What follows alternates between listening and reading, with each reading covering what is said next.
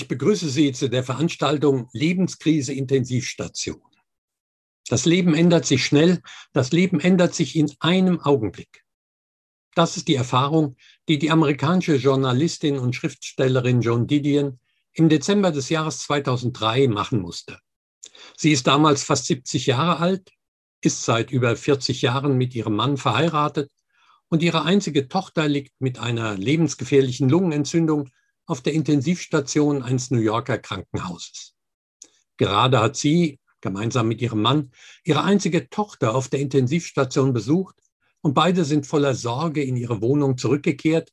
Da erleidet ihr Mann plötzlich einen Herzinfarkt, bricht zusammen und ist tot. Das Leben ändert sich schnell. Das Leben ändert sich in einem Augenblick. Das ist das Fazit, das John Didion aus diesen tragischen Ereignissen zieht als sie versucht, ihre Erinnerungen aufzuschreiben und zu sortieren. Es erscheint ihr autobiografischer Bericht. Es ist ihr 13. Buch und sollte ihr erfolgreichstes Buch überhaupt werden, für das sie auch in den USA mit dem renommierten National Book Award ausgezeichnet wird. Auf der einen Seite ist es ein sehr eindringliches Buch über den Verlust des geliebten Ehemanns.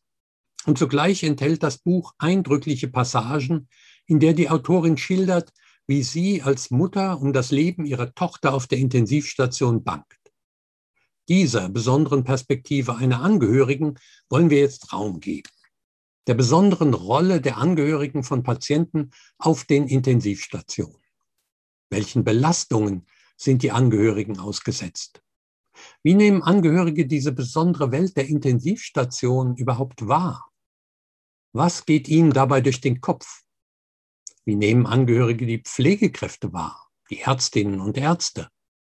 Wie versuchen Angehörige mit ihren eigenen Sorgen und Ängsten umzugehen? Und wie kann man Angehörige dabei unterstützen? Und welche Bedeutung hat die Anwesenheit von Angehörigen für die Patientinnen und Patienten? John Didion hat ihre eigenen Erfahrungen als Angehörige vor fast 20 Jahren aufgeschrieben, lange vor Corona. In einer Zeit, in der Besuche auf den Intensivstationen noch in ganz anderer Form möglich waren als im Rahmen der Besuchsbeschränkungen während der Covid-19-Pandemie. Die in diesem Buch geschilderten Erfahrungen der Angehörigen dienten uns bei der Veranstaltung als Ausgangspunkt für ein Gespräch, das wir in der Evangelischen Akademie Frankfurt zur Rolle von Angehörigen auf den Intensivstationen geführt haben. Die Aufzeichnung dieses Gesprächs werden Sie gleich sehen und da wir zu Beginn immer wieder Bezug genommen haben auf die Schilderungen in dem Buch von John Didion, habe ich Ihnen zum besseren Verständnis gerade eine kurze Zusammenfassung des Inhalts gegeben. Nun zur Aufzeichnung dieses Gesprächs. Die Gesprächspartnerinnen sind Frau Dr. Theresa Deffner vom Universitätsklinikum Jena und Frau Ute Meldau vom Universitätsklinikum Hamburg-Eppendorf. Nun darf ich Ihnen Frau Dr. Theresa Deffner vorstellen. Frau Dr. Deffner arbeitet als Psychologin auf den operativen und pädiatrischen Intensivstationen des Universitätsklinikums Jena.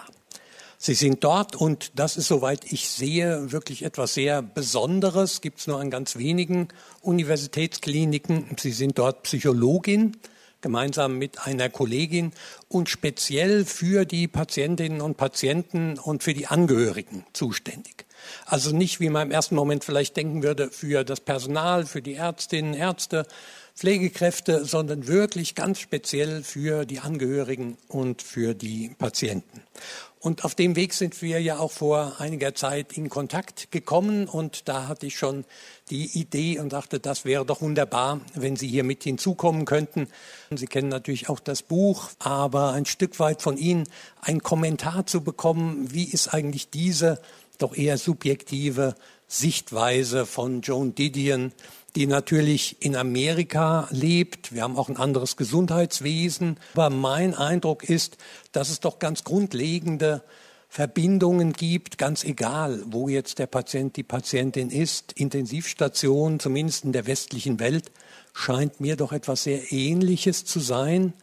Und so von den Eindrücken, die Sie haben, was ist so Ihr erster Eindruck dazu? Wo sind Sie vielleicht hängen geblieben, wo Sie gesagt haben, ja, das gibt schon was wieder, was Sie aus Ihrer Arbeit mit Angehörigen auch kennen. Gibt es da bestimmte Punkte, Frau Deffner? Viele, ich halte diese Schilderung für absolut repräsentativ dafür, mhm. was viele Angehörige von kritisch kranken Patienten, also Patienten, die auf der Intensivstation behandelt werden müssen, erleben. Und da es ja der letzte Satz war, ähm, die Reduktion der eigenen Hilflosigkeit durch das Aneignen von Informationen, durch das Gefühl, diesem Kontrollverlust, den Angehörige häufig erleben, zu entgehen. Das ist etwas, ähm, was mir definitiv hängen bleibt und was ja in den Sequenzen des Buches immer wieder zum Ausdruck kommt. Dieses Ringen darum, in der Situation Kontrolle wiederzuerlangen. Das ist, denke ich, ein Gefühl, was viele Angehörige teilen können, was unterm Strich aber immer in einem Empfinden von extremer Hilflosigkeit bleibt in der Situation der Intensivstation auf jeden Fall. Und so erscheint uns ja, also auch dem Leser erscheint sie ja auf der einen Seite als eine, ich möchte mal sagen, in Anführungszeichen schwierige Patientin. Also sie reflektiert das ja auch selbst.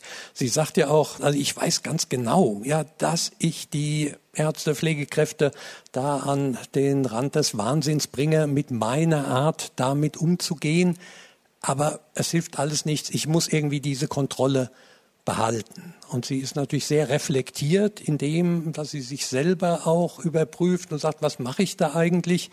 Aber es scheint ja für sie zumindest die einzigste Art zu sein, irgendwie Kontrolle zu bekommen. Etwas zu lesen, Internet zu recherchieren, selbst wenn es schon vor 15 Jahren ist, aber sie kauft sich die Bücher, sie liest das nach und ist das etwas, wo Sie auch sagen, ja, das ist für eine bestimmte Art von Angehörigen wirklich ein Weg, irgendwie Kontrolle zu behalten? Zumindest der Versuch, der ist ja erstmal völlig nachvollziehbar. Denn immer dann, wenn ich ähm, das Gefühl habe, die Dinge besser unter Kontrolle zu haben, dann fühle ich mich weniger hilflos und das reduziert ähm, mein Stressempfinden und das ergibt natürlich absolut Sinn. Ähm, es sind die Angehörigen natürlich unterschiedlich in ihrem Erleben ähm, auf diese extreme Situation, die man als potenziell traumatisierend charakterisieren kann. Und somit zeigen sich auch unterschiedliche Reaktionen. Nicht alle sind natürlich ähm, in dieser Aktivität und Akribität dann auch tätig und versuchen dementsprechend das Verständnis über die Situation zu erlangen. Was ja Grundlage für die Handlungsfähigkeit ist, ist ja das Verständnis über die Situation. Ähm, aber diejenigen, die sich ähm, handlungswirksamer fühlen, haben wahrscheinlich ein geringeres äh, Stressempfinden, wobei man das sicherlich noch nicht aktiv miteinander verglichen hat. Aber unterm Strich die Hilflosigkeit bleibt. Und das spricht ja letztlich auch aus jeder ihrer Sätze. Und umso bedeutsamer sind ja die Dinge, die sie de facto für die Patientin, also für ihre Tochter tun kann. Denn das ist ja eine Wirksamkeit, wo sie auch ein unmittelbares äh, Feedback generiert von ihrer Tochter. Also die Momente, wo sie zu ihr spricht und spätestens dann, als die Tochter ihr auch Rückmeldung geben kann. Das sind Momente, wo sie eine Wirksamkeit erreicht als Mama, die das intensivmedizinische Team ja für den Patienten niemals erreichen kann. Deswegen ähm, verstehe ich es oft so und sage es auch den Angehörigen, dass die Zeit, in der die Angehörigen völlig unersetzbar sind für den Patienten, die kommt. Und die wird ja immer größer, je weiter die intensivmedizinische Behandlung voranschreitet und im Idealfall der Patient sich verbessert in seinem gesundheitlichen Zustand. Und spätestens dann, wenn die Patienten, und das war ja auch eindrücklich beschrieben, das Krankenhaus verlassen und dieses Setting mit all dem, was es an Unterstützungsmaßnahmen gibt, ähm, beendet ist, dann sind die Angehörigen ja diejenigen, die den Weg zurück ins Leben für die Patienten ebnen. Und dann ist ihre Aufgabe die allergrößte, die auch von keinem Krankenhaus und von keinem Versorgungssystem ersetzt werden kann. Denn das soziale Umfeld ist nun mal das, was nach so einer schweren Erkrankung am allermeisten trägt und hält. Und das ist natürlich auch ganz eindrücklich geschildert. Sie haben es gerade äh, gesagt, also dieses auch das Zuflüstern in ihr Ohr, wo sie eben sagt, du bist hier sicher, dass sie sie erkennt.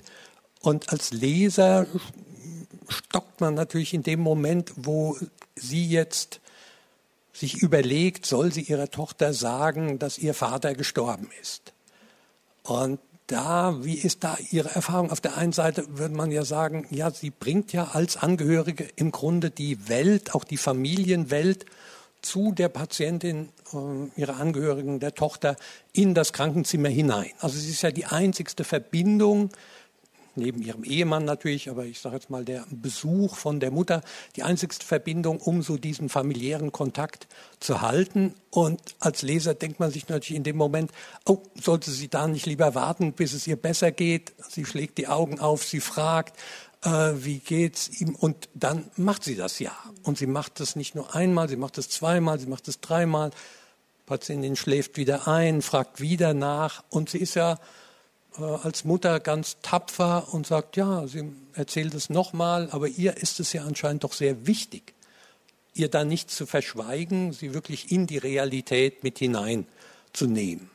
Wie sagen Sie als Psychologin, wir würden sagen, ja, das hat sich doch gut gezeigt, gut bewährt, äh, selbst so schwer, wie es jetzt vielleicht sein mag, aber wäre das auch was, wo Sie aus Ihrer Beobachtung sagen, ja, das ist wichtig, dann in den Situationen jetzt auch nichts vorzuspielen, nicht die Außenwelt, die familiäre Welt vielleicht glücklicher darzustellen, sondern durchaus das mit hineinnehmen, was jetzt auch an durchaus tragischen Geschichten zu Hause passiert.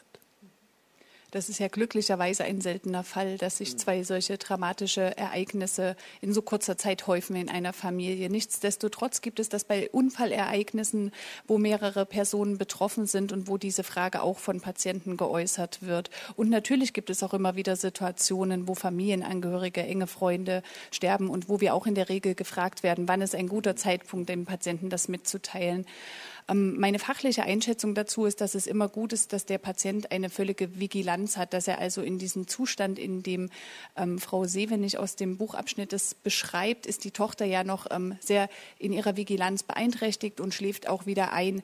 Es ist zu diskutieren, ob in dieser Situation auch ähm, eine andere Antwort für die Tochter, also keine Lüge natürlich, aber ein, ähm, eine Antwort wie, ähm, du kannst dich noch ein bisschen ausruhen, ähm, ich bin bei dir, ob die für diesen Moment mit dieser Vigilanzbeeinträchtigung auch erstmal zufriedenstellend gewesen wäre. Nichtsdestotrotz sind wir davon überzeugt, dass es wichtig ist, ähm, wie Sie das selber auch sagen, den Patienten in die Realität mit hineinzunehmen. Das ist ja das, was wir uns wünschen für kritisch kranke Patienten, dass sie schnellstmöglich wieder die Realität, das Bewusstsein über die Realität Autorität erlangen. Und deswegen ist es natürlich auch wichtig, ihnen Informationen nicht vorzuenthalten und gerade dann, wenn sie danach fragen, ihnen die Informationen auch zu geben, auch wenn sie schwer sind. Und häufig entscheidend ist ja dann der Rahmen dafür es wurde ja auch beschrieben, dass die Mutter sich lange vorher Gedanken darüber gemacht hat, wie die Informationsübermittlung ähm, erfolgen soll. Und wahrscheinlich hat sie sehr genau gespürt, dass jede andere Antwort unauthentisch gewesen wäre und die Patientin das womöglich auch gemerkt, gespürt hätte. Und dann war es ein absolut transparenter und nachvollziehbarer Weg. Und sie ist ja bei ihr geblieben. Sie hat sie nicht mit dieser Information alleine stehen lassen. Sie hat es ihr wieder und wieder erklärt. Daher ist das ein Vorgehen, was wir fachlich auf jeden Fall unterstützen unterstützen würden, idealerweise unter der Voraussetzung, dass einfach auch eine Realitätsorientierung des Patienten darüber, wie seine eigene Situation gerade ist, zumindest in Ansätzen vorhanden ist, dass er sich also, äh, dass er weiß, dass er sich im Krankenhaus befindet, auf der Intensivstation selber kritisch erkrankt ist. So in Grundzügen muss ein Situationsverständnis da sein, damit man auch überprüfen kann, wie die Information aufgenommen wird und was der Patient damit anfängt. Und wie würde ich mir das vorstellen? Also in der Situation, wenn ich beispielsweise der Angehörige wäre und hätte es jetzt meiner Tochter zum ersten Mal gesagt und merke, sie fragt beim zweiten Mal schon nach, hat das vergessen, ich wäre vielleicht völlig irritiert darüber. Ähm, wie stelle ich mir Ihre praktische Arbeit vor? Ich könnte zu Ihnen kommen, könnte nachfragen. Sie wären wahrscheinlich auf Station als Ansprechpartnerin. Sie würden mir ein Stück weit helfen, das zu verstehen, ich habe es doch schon mal gesagt, äh, warum fragt sie mich nochmal, warum fragt sie mich nochmal? Ähm, können Sie da mir ein Stück weit erläutern, wie so ganz praktisch Ihre Arbeit einmal vor Corona und jetzt natürlich in der Situation, wo ich als Besucher gar nicht direkt auf die Intensivstation kommen könnte oder nur unter sehr erschwerten Bedingungen. Also da müssen Sie doch auch einen enormen Schnitt erlebt haben, Ihre Arbeit vorher, jetzt und lassen Sie uns darüber ein bisschen sprechen. Sehr gern. Ähm, die Zeit vor Corona war im Prinzip so, dass wenn Angehörige zu uns zu Besuch kommen, so wie diese Mutter jetzt, ähm, auf sie wären wir einfach zugegangen. Das heißt, wir kommen einfach zu den Angehörigen, wenn sie zu Besuch kommen, idealerweise bereits beim ersten Besuch und bieten ihnen unsere St Unterstützung und Begleitung niedrigschwellig an. Ähm, das, damit haben wir die besten Erfahrungen gemacht. Das ist letztlich ein Vorgehen, wie wir es in der Krisenintervention, in der Notfallpsychologie, also auch aus dem präklinischen Bereich, was Notfallseelsorge hat sicherlich jeder schon mal gehört, wenn am Unfallort dort ähm, Unterstützung für die Betroffenen ähm, vorhanden ist, die eben selber nicht verletzt sind, die nicht der Fokus der medizinischen Versorgung sind, teilweise aber auch medizinisch versorgt werden müssen, sondern für diese Personen, dass da Unterstützung da ist, die auch mit von diesem potenziell traumatisierenden Ereignis betroffen sind. Und somit kommen wir eigentlich sehr gut mit den Angehörigen ins Gespräch und können ähm, in jedem individuellen Fall mit ihnen klären, was wir zu ihrer Unterstützung beitragen können. Und in der Regel ist es vor allen Dingen diese kontinuierliche Beziehung, diese kontinuierliche Unterstützung über den Verlauf der Intensivstation. Wir haben jetzt schon gehört aus dem Buchbeispiel, dass es sich ja um mehrere Wochen handelt. Natürlich gibt es auch viele Patienten, die nur kurz auf Intensivstationen behandelt werden müssen. Aber gerade für diejenigen, die lange dort sind und die sehr schwer betroffen sind, ist es eine sehr, sehr zermürbende Zeit für die Angehörigen und eine kontinuierliche Begleitung zusätzlich zu der Arbeit, die die Ärzte und Pflegekräfte tun, die natürlich die Hauptunterstützung auch für die Angehörigen sind, ergibt Sinn, weil die Angehörigen ähm, das einfach als niedrigschwelliges Angebot zur Entlastung für sie selbst wahrnehmen. Hier sind Sie ja zunächst im Fokus und nicht der Patient. Das ist etwas, was sich ähm, in unserer praktischen Arbeit bewährt hat und was jetzt durch die Pandemie sich auf Video- und Telefonkontakte verlagert. Ähm, hier sehe ich als Hauptherausforderung, dass eben das, wir waren ja vorhin beim Thema Hilflosigkeit reduzieren, das, was für die Angehörigen eben teilweise Hilflosigkeit hilft zu reduzieren, ist man kann nichts tun, aber man kann wenigstens hinfahren und da sein. Und das ist etwas, was in der Pandemie für alle Angehörigen von kritisch kranken Patienten sehr erschwert, wenn nicht gar verunmöglicht wird. Denn selbst bei den liberalsten Besuchsregelungen, wenn wir uns beispielsweise den pädiatrischen Bereich anschauen oder den palliativmedizinischen Bereich, sind beispielsweise nicht beide Eltern zugelassen, sondern die dürfen nur wechselweise die Kinder besuchen. Also alles das, was einem hilft, was einen stützt in der Situation, wo alles aus dem Gleichgewicht gerät, was ja sehr schön in den Buchabschnitten beschrieben wurde, das wird in der Pandemie deutlich erschwert. Und das ist auch das, was das Hilflosigkeitserleben der Angehörigen so immens in, in unserer Erfahrung jetzt erhöht. Und deswegen ähm, sind wir sieben Tage die Woche dafür da, die Angehörigen zum Patienten zu bringen auf allen möglichen Wegen, die gerade ähm, ja, die Pandemie uns erlaubt. Und dann ist es ähm, mindestens das Telefon, was wir dem Patienten ans Ohr legen, dass die Angehörigen zu ihm sprechen können, egal ob er wach ist oder nicht. Und es ist das Video, es sind viele Nachrichten, die uns Angehörige schicken, es sind Handys, wo wir WhatsApp-Gruppen gründen lassen durch die Angehörigen, sodass jeder seinen Beitrag leisten kann und für den Patienten da sein kann über das Telefon. Und es sind viele Bilder, die uns Angehörige schicken, die wir am Bett aufhängen. Und das sind auch Elemente, die für den Patienten sehr wirksam sind. Denn ich bin jetzt nun hauptsächlich auf der Covid-Intensivstation, seitdem ähm, in Thüringen die zweite und die, die dritte Welle ja auch uns sehr stark getroffen hat.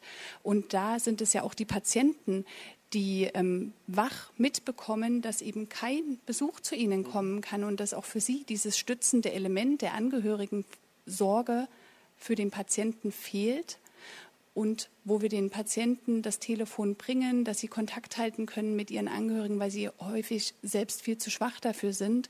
Und wenn sie dann intubiert werden müssen, was ja bei Covid-19 ähm, immer im Raum steht, dass das passieren kann, dann ähm, sagen wir den Patienten auch vorher, bieten ihnen an, dass wir auch dann das Telefon zu ihnen bringen und auch dann Kontakt mit den Angehörigen halten, wenn die Patienten nicht mehr wach sind. Also wir versuchen ein Stück weit dieses Fehlen an Ressourcen zu kompensieren. Und dabei können wir aber nie der Ersatz sein für diesen eigentlichen Besuch, für diese eigentliche Nähe, die Angehörige und Patienten ähm, einander geben können. Also das beschreiben Sie schon so, dass das, wie wir auch aus dem Alltag wissen, wirklich eine gravierende Einschränkung ist.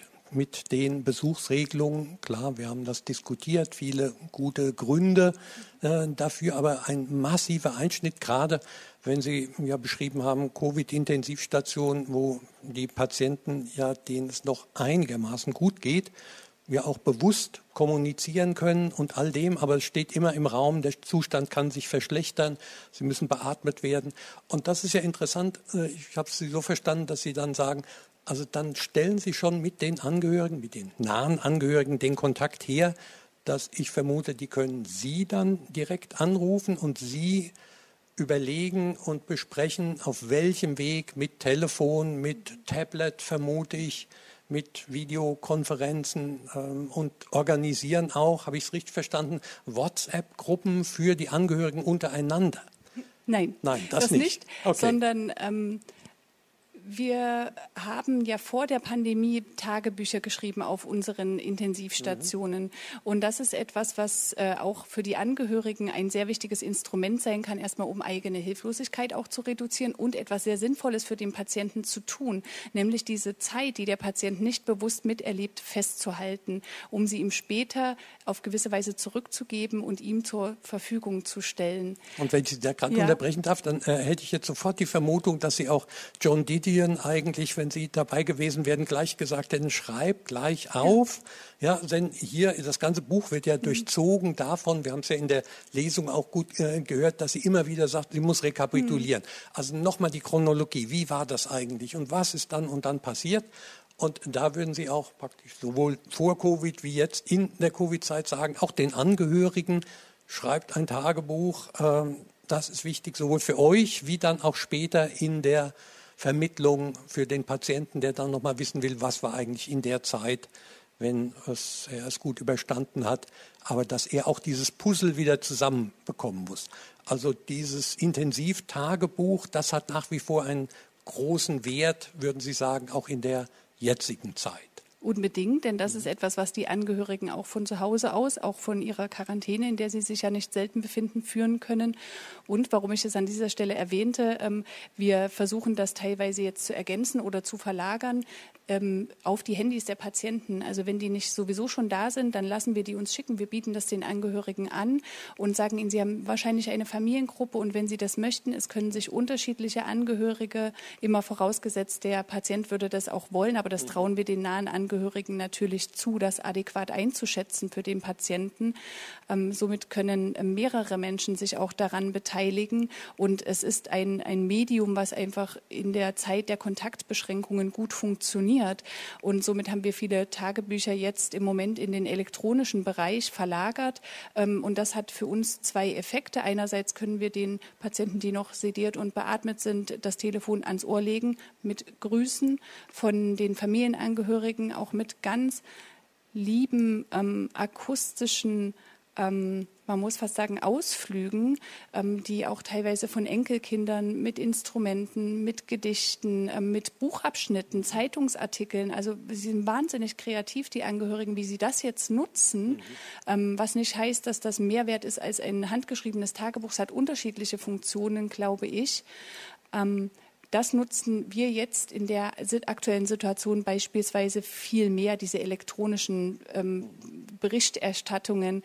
Und wir wissen aber noch nicht, wie die Patienten das auffassen, denn das ist ja alles erst seit ein paar Monaten, dass wir jetzt auch dazu einladen. Das, äh, das werden wir sehen, hat sozusagen noch keine Evidenz, wohingegen das Intensivtagebuch ja schon Evidenz hat, dass es genesungsförderlich hinsichtlich der psychischen Symptome bei Patienten und auch bei Angehörigen ist. Und dieser Aspekt, etwas Eigenes, was emotional emotional sehr belastend ist, abzulegen, der kommt sicherlich eher in dem handschriftlichen Tagebuch zum Tragen.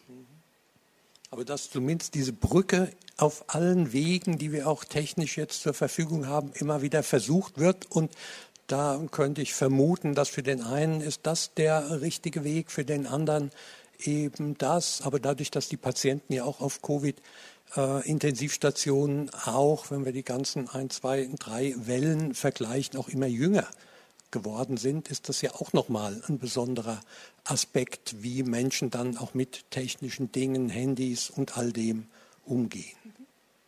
Auf jeden Fall. Es betrifft gleichsam die Patienten auf den Covid-Intensivstationen wie die Patienten auf den Nicht-Covid-Intensivstationen. Das finde ich immer so wichtig, also auch im, im Namen aller Angehörigen, das immer wieder zu formulieren und auch hervorzuheben. Denn betroffen von den Einschränkungen in den Krankenhäusern, letztlich auch in den Pflegeheimen, sind ja alle.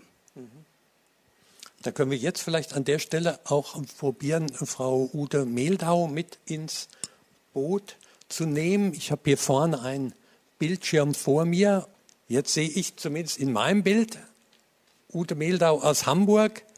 Freue mich genau, dass wir Ute Mehldau hinzuschalten können. Sie ist Gesundheits- und Krankenpflegerin für das Fachgebiet Anästhesie und Intensivpflege.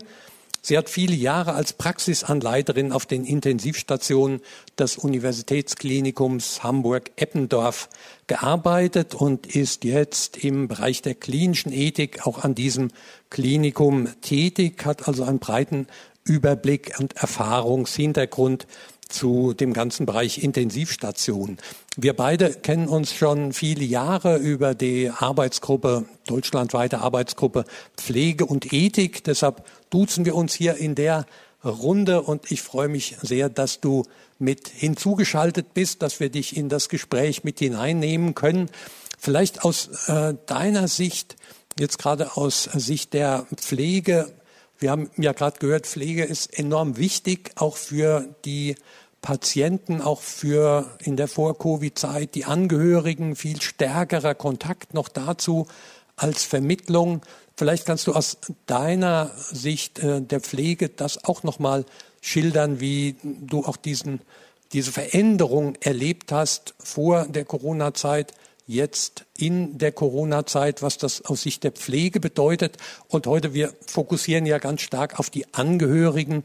Viele andere sind natürlich auch wichtig, aber unser heutiger Fokus ist halt die Angehörigen. Ute, wenn du dazu etwas sagen kannst. Gerne. Ich kann erstmal alles bestätigen, was Frau Deffner gesagt hat. Das würde ich unbedingt unterstreichen. Und ähm, die Angehörigen sind, finde ich, auch enorm wichtig für die Patienten. Auch eben gerade, weil sie kennen die individuellen Bedürfnisse des Patienten ganz genau. Wir können uns die aus pflegerischer, ärztlicher Sicht, auch alle, die die Patienten begleiten, wir können uns das erarbeiten. Aber die Angehörigen wissen ganz genau die kleinen, kleinen Vorlieben. Und wir versuchen ja auch in die Pflege Vorlieben der Patienten mit einzubauen, indem wir ihre eigenen Pflegeartikel zum Beispiel benutzen, damit sie auch, ähm, wie Frau Deffner auch sagte, in die Realität auch wieder zurückfinden. Das ist eben, man versucht Vertrauen herzustellen, man versucht Vertrautes äh, für die Patienten äh, wieder erfahrbar zu machen. Und da ist, sind einfach die Angehörigen ein ganz, ganz großer Faktor, der da mithelfen kann. Und die fehlen jetzt in Pandemiezeiten natürlich immens. Das ist ein Bindeglied, ähm, was den Patienten verloren geht. Und äh, was Frau äh, Deffner beschrieben hat, was sie übernimmt, mit den Telefonen, mit den Tablets, diesen Kontakt herzustellen, ähm, das machen wir bei uns äh, in der Klinik über die Pflege, über die Ärzte, über die Physiotherapeuten, über die Seelsorge, die mit einbezogen sind. Das ist genau das, was Frau Deffner tut, versuchen wir mit unseren Mitteln eben auch zu leisten, weil wir eben auch sehen, wie wichtig das ist. Und nicht nur für den Patienten, sondern auch eben für die Angehörigen weil Information, das sagt ähm, ähm, die Autorin ja auch, Information heißt Kontrolle, Information schafft Sicherheit. Und darum versuchen wir den Patienten, den Angehörigen so viel Information wie überhaupt möglich ihnen zu vermitteln, weil das eine ganz, ganz große Säule ist, mit denen wir eben auch Ruhe und ähm, auch positive Impulse setzen können. Aber das macht in diesen Pandemiezeiten ist es natürlich extrem schwierig. Und hat sich da eine gewisse Routine schon in den letzten Wochen etabliert, ein bestimmtes Modell? Also ich kenne von einer Klinik, wo die versucht haben zu sagen, also wir machen ganz regelmäßig äh, morgens von neun bis zehn rufen wir mal all die Angehörigen an von dem Patienten, die jetzt gerade auf der Intensivstation liegen, nur um ihnen so morgendlich die neueste Information zu geben, weil wir genau wissen, sonst werden wir ja angerufen. Und natürlich können die auch noch weiter anrufen, aber ähm, so ein Modell gibt es ähnliche Dinge auch aus eurer Erfahrung. Das gibt es bei uns auch. Es gibt äh, Ansprechpartner für die Patienten, so dass eben nicht die ganze Familie immer anruft, sondern ein. Ansprechpartner wird festgelegt. Es wird auch eine Telefonzeit ausgemacht und es ist eben so, dass die Ärzte ähm, die Gespräche mit den Angehörigen führen Das ist deren Aufgabe, wenn es um Indikationen und Therapieziele und sowas geht. Ähm, über die Patienten selber, wie sie sich gerade fühlen oder was es da gibt. Das, ähm, darüber kann auch die Pflege informieren. Aber eben die grundsätzlichen Hauptgespräche werden von den Ärzten geführt. Wir haben eine äh, Station bei unseren Intensivstationen, wo ein aktives Angehörigentelefonat gepflegt wird. Das ist ein Projekt einer Masterstudierenden bei uns, ähm, wo das ein bisschen anders vonstatten geht. Da sind Pflegekräfte auch den Patienten und den Angehörigen zugeordnet und geben dann mit den Ärzten zusammen auch ähm, intensiver Auskunft, als es auf den anderen Stationen ist. Da ist natürlich die Bindung äh, zu den Angehörigen etwas stärker. Das Projekt wird aber auch noch evaluiert, aber es macht so den Anschein, dass da wirklich ähm, die Angehörigenbindung stärker ist. Darum wird es auch überlegt, das auf den anderen Intensivstationen auszuführen. Und das äh, klingt ja wirklich so, dass alle Möglichkeiten ausprobiert, manches muss ja ganz neu ausprobiert werden, wie man diese Kommunikation hält. Von daher, vielleicht, Frau Defner, hat sie schon das Gefühl, dass manche Dinge, auch wenn sich der Zustand auf den Intensivstationen in Anführungszeichen etwas verbessert, normalisieren würde, die Covid-Pandemie nicht mehr eine so dominierende, starke Rolle spielt, dass Sie das Gefühl hätten, es gibt manche Elemente, die wir jetzt schon erlebt haben, ausprobiert haben, darüber sollte man auch nochmal nachdenken, das beizubehalten. Vielleicht dann in anderer Form, also dass wir nicht dann sagen, zurück zur Normalität in Anführungszeichen, weil ich glaube, diese Erinnerung wird ja alle pflegenden Ärztinnen, Ärzte enorm beeindrucken und erstmal beibehalten. Aber was wären da so Elemente, die Ihnen einfallen, wo Sie sagen würden, also das hatten wir vorher nicht, aber darüber müssten wir schon nochmal nachdenken.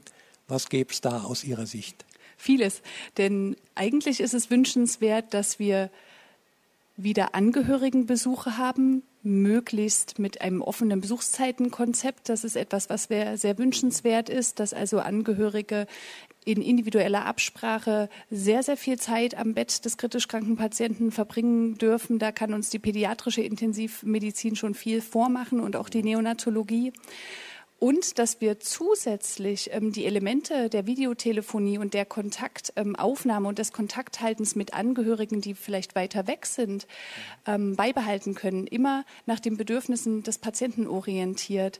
Ähm, ich erwähnte ja vorhin im Vorgespräch das Beispiel, dass wir jetzt ganz oft äh, Frühmobilisation kombinieren mit äh, Familienkontakt.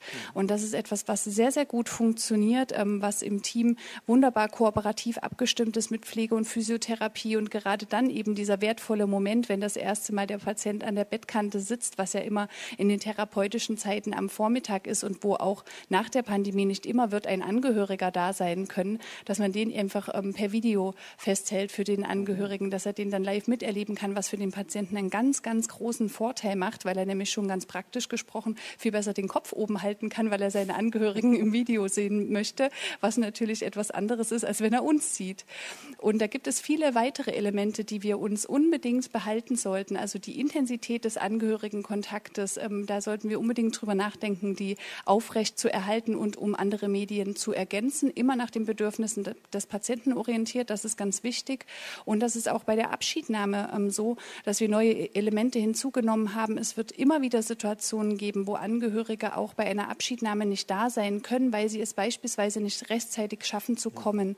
Und wir haben angefangen in der Zeit des absoluten Besuchsverbotes es die Patienten ähm, zu fotografieren, wenn sie verstorben sind, auch die Hände viel zu fotografieren. Und das sind Elemente, die wir uns auch beibehalten wollen. Wir haben angefangen, ähm, Fingerabdrücke von den Patienten zu nehmen, die verstorben sind. Und ich denke, auch da können wir sehr vieles noch auch lernen. Das ist, denke ich, auch erst ein Prozess, den wir begonnen haben, wo wir auch mit Blick in die Hospiz- und Palliativarbeit sehr viel lernen können aus diesem Bereich, ähm, was wir auch an, an Kultur in der Situation noch entwickeln entwickeln können. Also da bin ich sehr gespannt drauf, wie wir uns das ähm, bewahren. Das ist Aufgabe, denke ich, für uns alle intensivmedizinische Teams.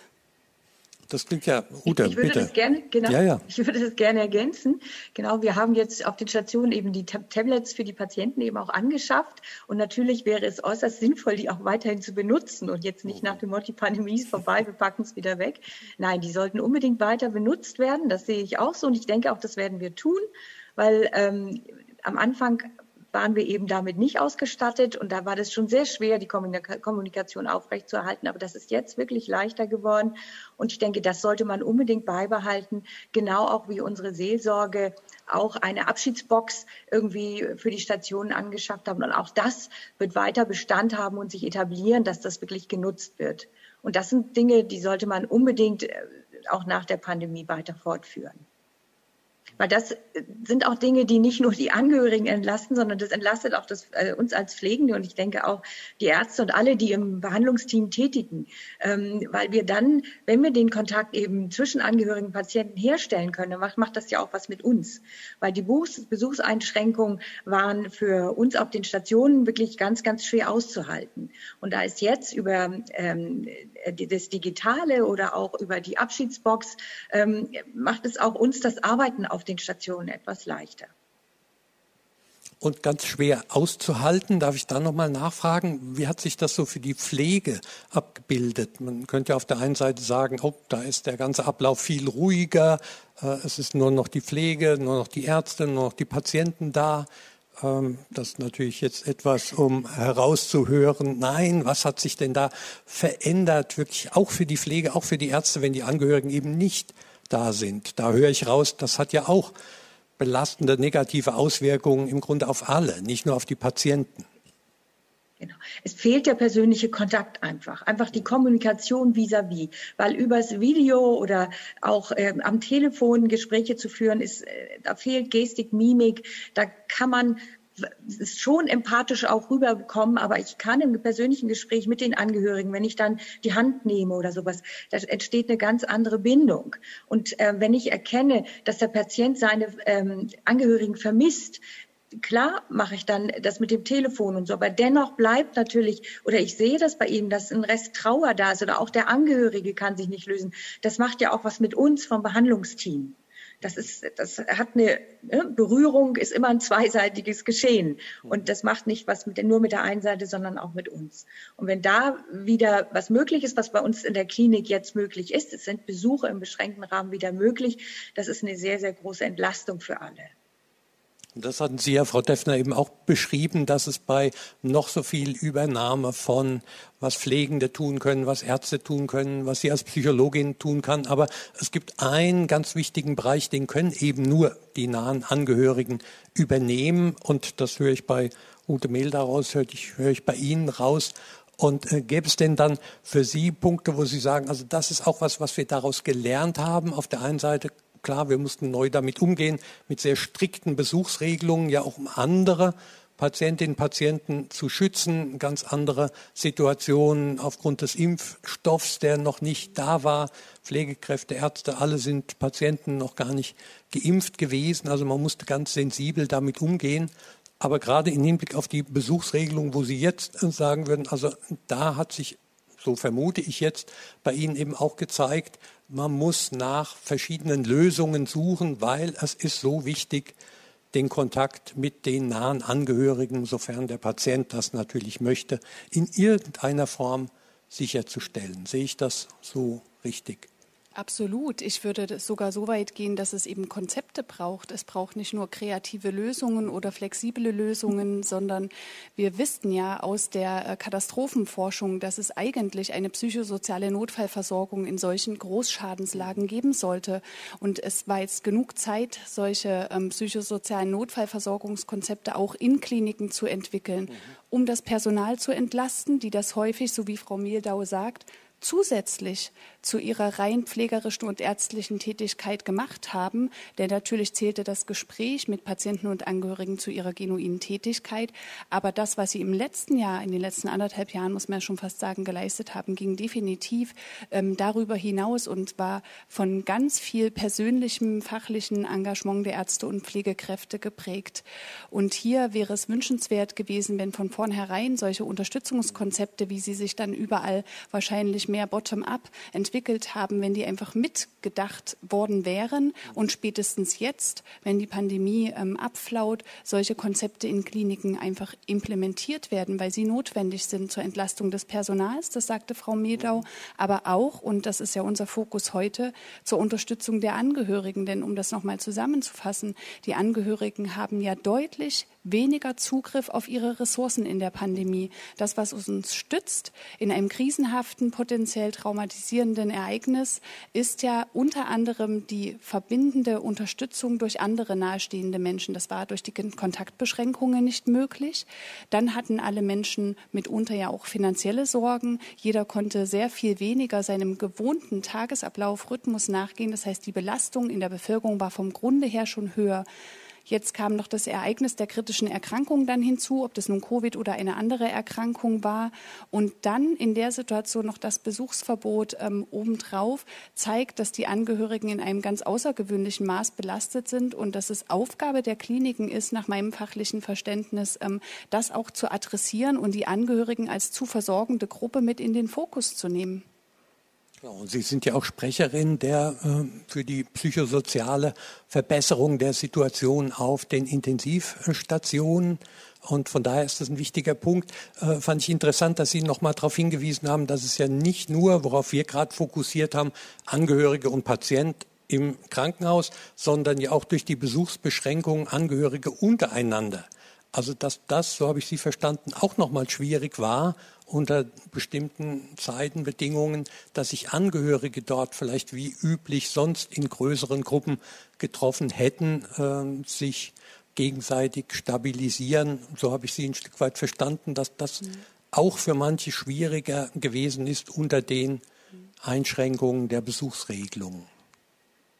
Das kommt auch vor. Was ich mhm. aber primär meinte, war die Unterstützung, die sich Angehörige durch andere ihnen nahestehende Personen geben können. Mhm. Es ist ein zentrales Element der Krisenintervention, ist sozusagen nach Ressourcen zu schauen der betroffenen Personen. Und Ressourcen sind in allererster Linie andere nahestehende Personen, die da sind, verfügbar sind. Und das ist vor allen Dingen für die Angehörigen, die sich selber in Quarantäne befinden, eine absolute Katastrophensituation, weil es im Prinzip keinen Menschen gibt, der zu ihnen hinkommen kann. Und man kann das nicht alles am Telefon ersetzen, weil es geht ja nicht ums Sprechen, es geht ums Dasein. Und bei dir von den Erfahrungen, was ihr vielleicht noch mitnehmen würdet, was auf jeden Fall nicht untergehen soll, da habe ich Frau Deffner äh, auch verstanden, dass man da am Ball bleiben muss, gerade wenn man jetzt eben sieht, wie viele Dinge sich auch entwickelt haben, was wichtig ist und dass man da nicht zu schnell wieder zu Normalität in Anführungszeichen zurückkehrt, sondern sagt, hier haben wir doch gesehen, wie wichtig das ist. Lasst uns das weiter aufbauen, wie jetzt Stressbearbeitung nach belastenden Ereignissen, Notfall, Seelsorge, alles das, angewendet natürlich auf diese Krankenhaussituation. Ute. Ja, genau, diese Dinge würden wir auf, bei uns auch auf jeden Fall beibehalten. Auch die psychosoziale Unterstützung ähm, wird weitergeführt werden, da bin ich mir ganz, ganz sicher. Ähm, und ähm, was ich für die Angehörigen auch noch besonders schwierig fand, ähm, wir haben es ja auch immer ermöglicht, dass in der Sterbephase Besuche schon möglich waren durch die Angehörigen. Also dass sie schon die Möglichkeit hatten, nochmal Abschied zu nehmen.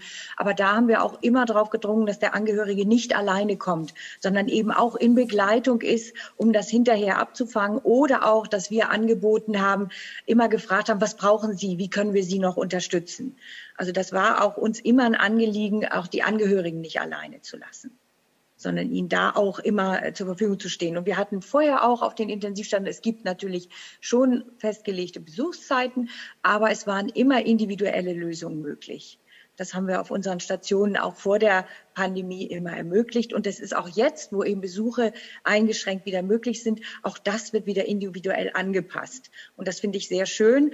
Und ich hoffe, dass vielleicht dieses individuelle Angepasste auch nach der Pandemie überwiegen wird, dass diese rigiden Besuchszeiten vielleicht gar nicht mehr ganz so streng sind, sondern dass wir gute Erfahrungen machen mit diesen individuellen Absprachen. Und wenn eben auch vielleicht ein wirklich so ein engerer Telefonkontakt zu einem Angehörigen besteht, dass darüber sich noch vielleicht ganz viel entwickeln kann.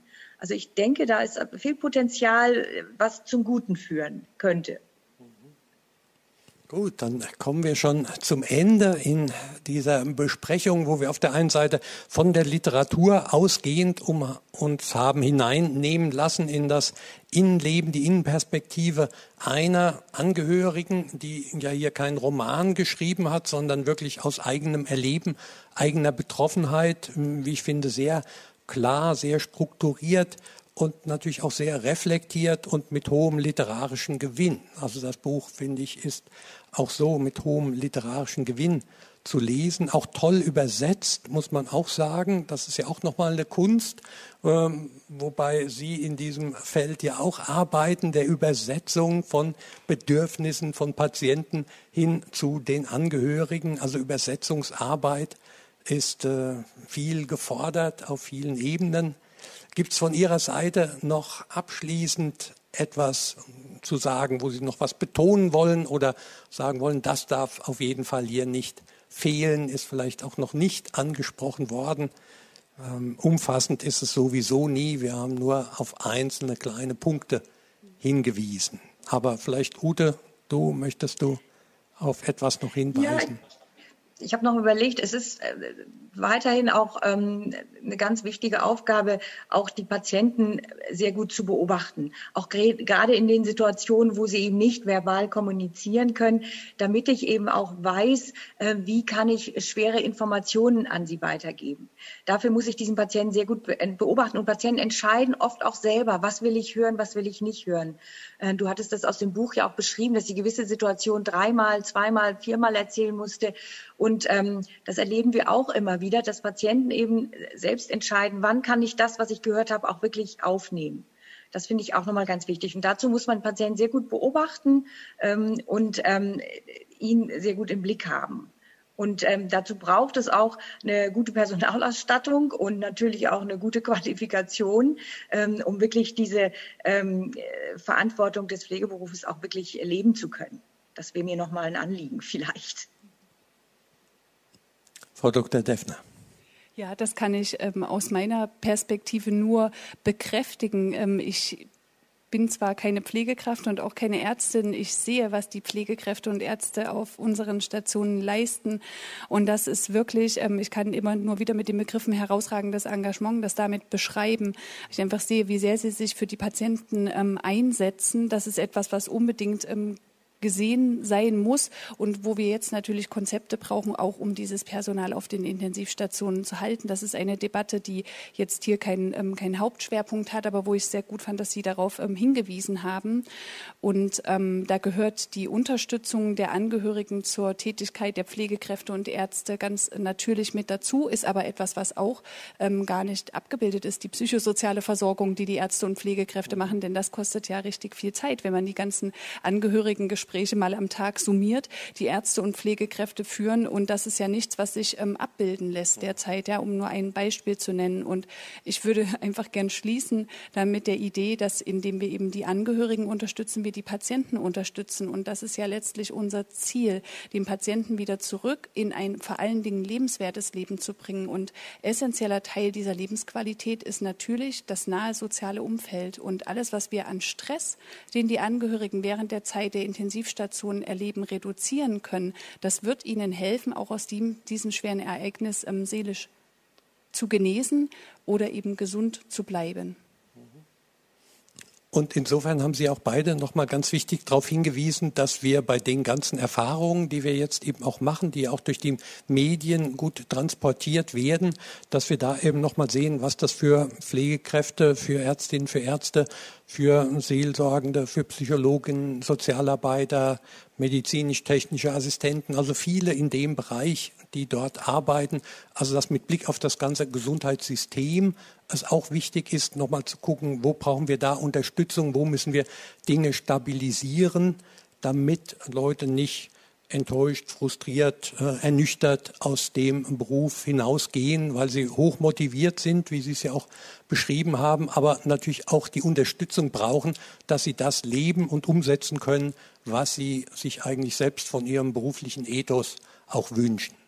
Also von daher denke ich, ist das auch ein ganz wichtiger Aspekt. Damit möchte ich auch schließen, möchte Dank sagen allen, die hier auf der Bühne waren, zugeschaltet waren, vor und hinter der Bühne. Äh, wir haben einige, wie Sie sich denken können, natürlich von der technischen Unterstützung in der Vorbereitung, wie aber auch jetzt das alles soweit gut funktioniert hat.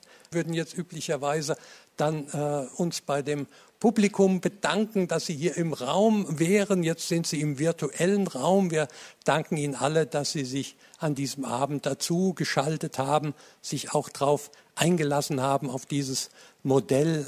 Und von daher mein Wunsch für Sie alle, bleiben Sie behütet, haben Sie noch einen guten Abend.